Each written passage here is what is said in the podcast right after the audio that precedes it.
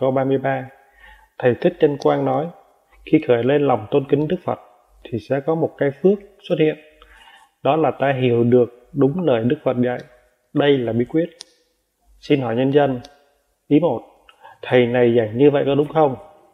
Ý hai, nếu chỉ tôn kính Đức Phật, thì hiểu đúng lời Đức Phật dạy, vậy tại sao Đức Phật lại nói, thiên hạ mười phần mê muội cả mười, bao gồm cả những đệ tử thân thiết nhất của Phật? Ý ba tôi thấy những lời dạy của thầy thích chân quang trong bài này chẳng trí tuệ và thuận lý gì cả. Vậy, thầy thích chân quang có thực sự yêu kính đức phật không? Ý bốn, muốn yêu kính đức phật một cách chân thực, muốn hiểu lời đức phật dạy thì cần phải tìm bí quyết nào?